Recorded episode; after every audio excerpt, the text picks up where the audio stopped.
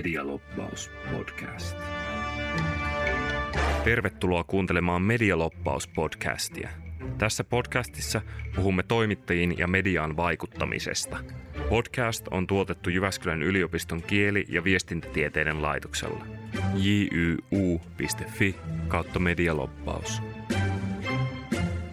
No niin, hei, tervetuloa Media Loppaus podcastin pariin. Minä olen Pasi Ikonen, projektitutkija Jyväskylän yliopistossa ja täällä vieraanani ovat Markus Mykkänen, tutkija, tohtori, terve. Moi vaan. Ja sitten pitkän linjan tutkija Heikki Kuutti, hei. Päivää. Tota, tässä jaksossa käydään läpi suosituksia siitä, että kuinka, kuinka toimitustyötä tulisi päivittää sitä, että se tunnistaisi loppaamisen, siellä tunnistaisi loppaaminen ja tämmöinen vaikuttaminen paremmin. Niin tota, tähän, tähän tutki, tässä tutkimushankkeessa on siis tulossa, tulossa tämmöinen ohjeistus. Ö, toisessa jaksossa me on käsitelty opasta medialoppauksesta ja sen lisäksi on vielä tämmöiset sitten niin kuin käytännöllisemmät ohjeet siitä, että miten tähän asiaan voisi vaikuttaa. Voisitko Markus kertoa vähän, että mikä, mikä tässä suosituksissa on niin kuin tämmöiset pääasiat? Joo, eli tosiaan tätä nauhoittaessa niin työstetään parhaillaan tällaista tämmöistä ohjeistusta tai suositusta siitä, että miten toimitustyötä poliittisen päätöksenteon uutisoinnissa tulisi päivittää niin, että se loppaaminen media, niin kuin journalistisen sisältöjen ja median kautta niin pyrittäisiin niin, niin kuin tunnistamaan ja ehkäisemään sitä paremmin.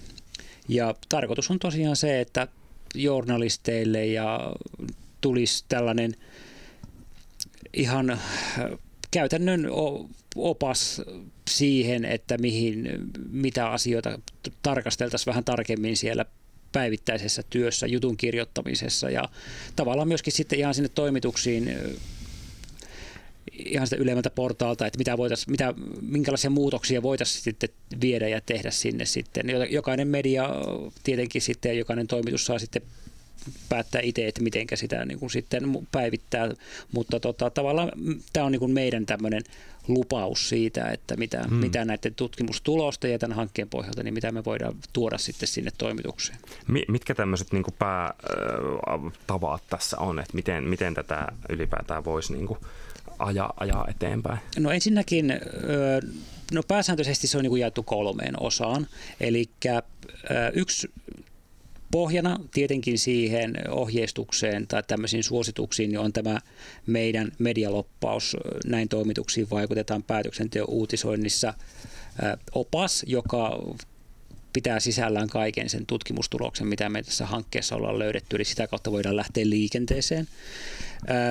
Ja siinä oppaassa tosiaan on käyty läpi te, niin kuin tavallaan näitä vaikuttamisaineistoja, vaikuttamistahoja, media, loppaamisen mediastrategioita, niitä päätuloksia, niin sen kautta päästään siihen toiseen osa-alueeseen, joka on sitten tämmöinen niin koulutus toimittajille siellä toimituksen sisällä. Joko ihan sitten sitä, että esimiehet kouluttaa siellä toimittajia tunnistamaan paremmin sitä vaikuttamista tai sitten ihan ulkopuolisella koulutuksella, miten sitten toimitukset haluaa sen sitten toteuttaakaan.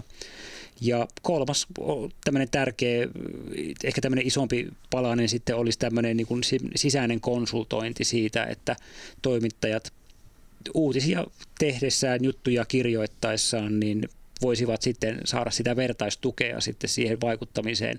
Ja tämä ajatus esimerkiksi on lähtenyt muun muassa siitä, että kun haastateltiin toimittajia, niin siellä muutamat toimittajat mainitsi siitä, että heillä ei välttämättä ole kokemusta siitä ilmiöstä, mistä he uutisoi, tai heillä ei ole tietämystä siitä, että miten se asia on aiemmin käsitelty siellä, niin tavallaan tämmöinen konsultointi siitä, että hei tästä asiasta on aiemminkin uutisoitu, meillä on kirjoitettu siitä näin ja näin, niin tavallaan tämmöinen tiedon siirtäminen eteenpäin siellä toimitusten sisällä tästä asiasta, niin eh, saattaisi ratkaista myöskin sitten ihan tämmöisiä ongelmia kuin, että että, että ei päästä vaikuttamaan sitten siihen mm. uutisointiin. Joo, kyllä. Eli ylipäätään tämmöinen tietämys tästä sitten mahdollinen sen tiedon jakaminen koulutuksella ja muuten ja myös toimitusten sisällä toimiminen. No mitä te antaisitte, minkälaisia suosituksia te antaisitte siihen, että miten toimitustyötä voisi kehittää? Mä ainakin itse antaisin sellaisen suosituksen, että koska loppaaminen on nyt sitä pääse eroon, eikä se välttämättä ole paha asia, se on tavanomaista toimitustyöarkea, niin toimitusten pitäisi etukäteen tehdä omia agendojaan eri aiheista ja tavallaan, että se loppaaminen ei tulisi yllätyksenä. Siis, että loppaa tarjotaan tietoa, mitä toimitus ei niin tiedä, niin se on aika ikävä tapa koska si- siinä tulee semmoinen etulyöntiasema sen loppaille. Mun mielestä etulyöntiasema pitää olla toimituksilla, ne tuntistaisi eri aiheita etukäteen, jos selvittänyt sitä taustoja, ja loppaajia käytettäisiin vain yhtenä, yhtenä aineistona siinä, tai niiden tuottama aineistoa. Et se, se olisi tavallaan niin kuin, ei yllätetä toimituksia jonkun asian, uuden asian tai ilmiön esiin tulolla, vaan toimitukset tietäisi aika hyvin niistä asioista, jolloin se olisi niin kuin tavanomaista lähdekäytäntöä. Nyt tämä loppaaminen pahimmillaan tai parhaimmillaan riippuen mistä näkökulmasta katsotaan, niin se voi muuttua siihen, että loppaajat yhä enemmän alkaa niin kuin hallita sitä, sitä tiedon, tiedon hankintaa toimituksissa ja sitä julkisuutta. Eli tämmöinen mm. ennakointi, asioiden ennakointi ja niihin valmistautuminen.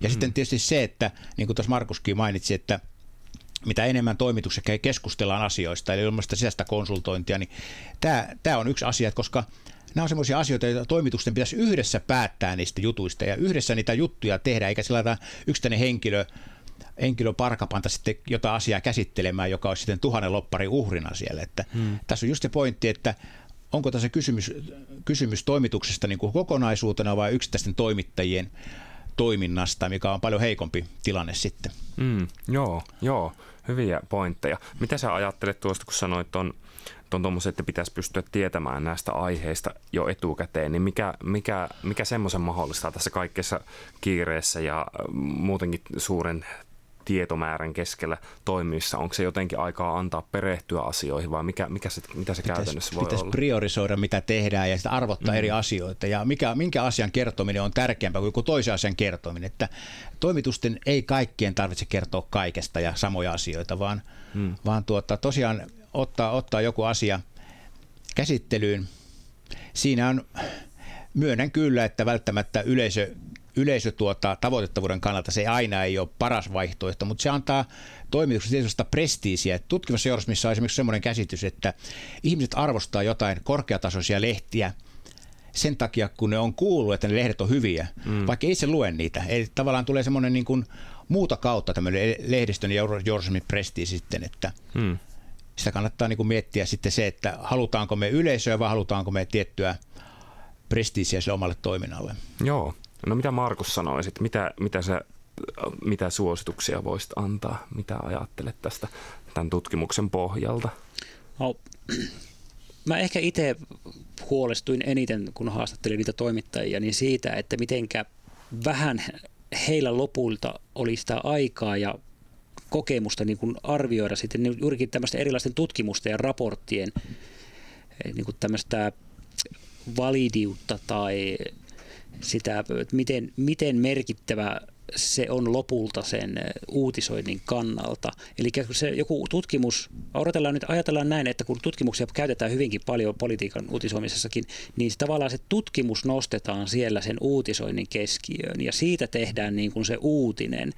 Ja kun jos toimittajalla ei lopulta ole täysin ymmärrystä siitä, että mitä kaikkea on tutkittu, miten on tutkittu ja miten merkittäviä ne tulokset on, niin se saattaa nostaa hyvinkin korkealle, korkeaseen asemaan niin kuin tavallaan ja ison julkisuuteen sellaisia asioita, jotka ei lopulta ansaitsisi niinkään suurta julkisuutta. Mm. Ja kun ajatellaan myöskin sitä, että mediat käyttää muita medioita, lähteinään, niin on tavallaan helppo sitten sitä kautta saada esimerkiksi jonkun toisen median kautta asia julkisuuteen tutkimuksella ja muut alkaa siteerata sitä, jolloin tavallaan se tutkimuksen merkittävyys kasvaa entisestään siitä, mitä se aluperin on ollut. Ja nyt kun puhutaan tutkimuksesta, niin ei välttämättä ole tämmöinen tieteellinen vertaisarvioitu prosessin läpikäynyt, vaan se voi olla jonkun tahon tilaama, tilaama selvitys asiasta, jolloin sen, siis, sen merkitys voi olla, että se on tosi hyvä tutkimus tai se voi olla vähän niin ja Juuri, näin, tai juurikin hyvin näin. rajattu Mikä julkaistu, vaan ihan jonkun tutkijan kevyesti esittämä näkemys jostain asiasta. Ja tässä just ratkaisee sitten, kuka puhuu. Ei, ei olennaista se, että mitä hän sanoo, vaan kuka puhuu. Ja jos on arvo, arvokas henkilö tai asiantuntija, niin sitä siterataan sellaisenaan. Ja ongelmahan tässä just on, että tämä siteraus muuttuu herkästi totuudeksi, jos sitä ei kritisoida. Eli tämmöinen, niin vaikka toimittaja sanoo, että en minä ole sitä mieltä, minä vaan kerron, mitä joku sanoo, niin jos ei mitään muuta tee kuin kertoo, mitä joku sanoo, niin se muuttuu toimituksen viestiksi, että asia on näin. Hmm. Ja tämä on se pointti, että aina pitäisi niin miettiä, että että mitä mieltä minä olen tästä asiasta, mitä mä kerron jonkun kertovan. Että olenko minä vakuuttunut siitä, että henkilö, jota mä haastattelen, niin puhuu asiaa. Eli ei pidä siteerata ketään sillä perusteella, että hän vaan sanoo jotain, vaan pitää niin kuin varmistua siitä, että, että tuota, onko se totta vai ei. Ja mikäli ei tiedä, onko se totta vai ei, niin ainakin pitäisi jotenkin tulkita sitä, että sitä sanomista, että välttämättä asia ei ole näin tai tässä on muutakin totuuksia ja näin poispäin. Hmm, joo. Onko vielä jotain, jotain muuta äh, tämmöisiä, mitä, mitä tuolta on noussut semmoisena, että mikä, mikä olisi hyvä suositus tuonne työhön? Mikä voisi helpottaa toimittajan työtä tällaisessa tietynlaisessa paineessa, mikä siitä tulee, että olenko jonkinlaisen tietyn vaikuttamisen kohteena tässä? No ehkä tavallaan semmoinen yleinen tarpeellisuus tällaisten ohjeistusten tai tämmöisen, mm. koska kun me mm. käyttiin, tehtiin tätä tutkimusta ja haastateltiin – niin äh, toimittajia, niin ei yhdessäkään toimituksessa ollut minkäänlaista oh, ohjeistusta niin. tällaisen niin kuin, poliittisen vaikuttamisen tunnistamiseen. Et ihan jo, jos lähdetään niin kuin siitä, että mikä on se ensimmäinen porras, niin olisi se, että niin kuin, olisi jotain ohjeistusta yhteisesti kaikille saatavilla siitä, että miten, miten toimittajia käytetään poliittisen vaikuttamiseen. Et hyvin pitkälti tämän näiden meidän projektien pohjalta on, niin se, se kuva on se, että sille toimittajalle on ladattu niin hirvittävän iso vastuu näistä asioista, että hän, hänen oman ammattitaitonsa varassa ollaan sen poliittisen vaikuttamisen tunnistamisen kanssa. Eli se yksittäinen toimija joutuu tekemään periaatteessa ne kaikki ratkaisut, mm. koska sitä keskustelua sillä toimitusten sisällä ei, ei käydä. Mm. Tämä näkyy esimerkiksi suomalaisen ja amerikkalaisen toimitusorganisaatio erona se, että Suomessa toimittajat on yksinäisiä puurtajia, jotka tekee jutun alusta loppuun.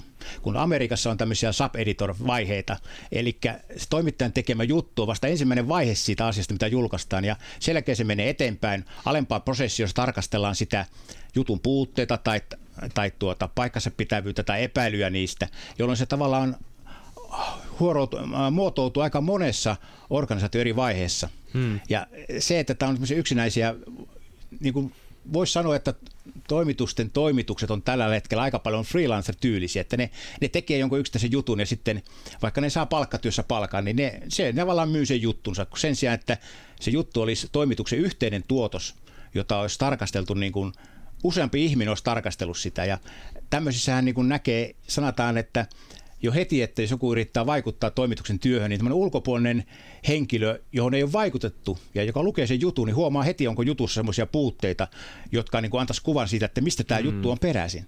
No eli eli, eli tuota, että kuka puhuu jutussa ja millä perusteella näitä tietoja sisällytetään tähän juttuun. Mm. No varmasti just tämänkin vuoksi, että aika paljon joutuu puurtamaan yksin, niin tämmöinen ylipäätään suositukset, mm. jonkinlainen ohjeistus on tosi tarpeellista, joten hienoa, että sitä tässä, tässä asiassa, tästä näkökulmasta on tutkittu. Nyt onko jotain teillä vielä viimeisiä, viimeisiä pointteja, joita haluatte sanoa toimittajille tässä kohtaa meidän jaksoamme?